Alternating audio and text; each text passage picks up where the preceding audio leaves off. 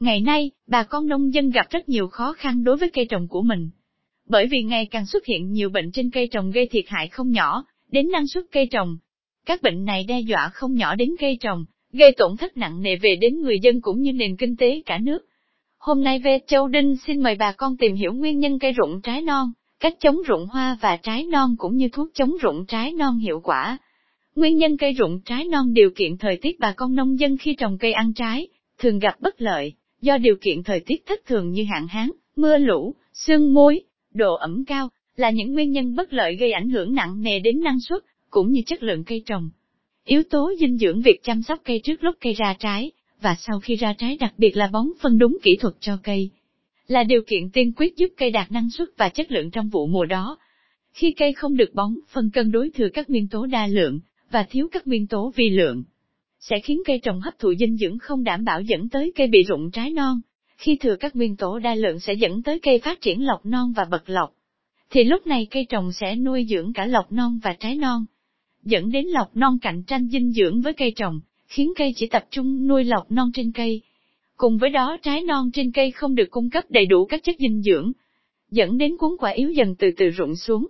Biện pháp chống rụng quả non, trên cây trồng dùng thuốc chống rụng trái non khi bà con nhìn thấy cây trồng của mình có hiện tượng rụng trái non, thì ngay lập tức sử dụng thuốc chống rụng trái VTC Smart của VTC Holding có công tăng năng suất và phẩm chất nông sản.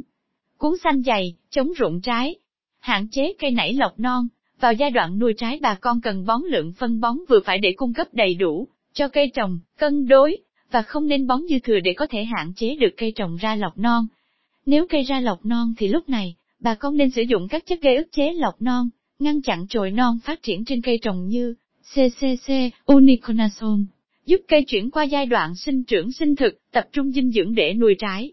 Nên sử dụng các chất điều hòa sinh trưởng với nồng độ hợp lý và phù hợp với từng loại cây trồng, cung cấp đầy đủ dinh dưỡng cho cây trồng bà con cần chú ý bón phân cân đối, để đảm bảo đầy đủ các chất dinh dưỡng đa lượng và vi lượng. Ngoài việc bón các loại phân hóa học, bà con cần bổ sung thêm phân hữu cơ cho cây, và đất như phân chuồng được ủ hoai mục, kali humet, phun vít, bổ sung thêm canxi, bo, hoặc các phân vi sinh khác có chứa những bào tử nấm có lợi cho đất và cây trồng.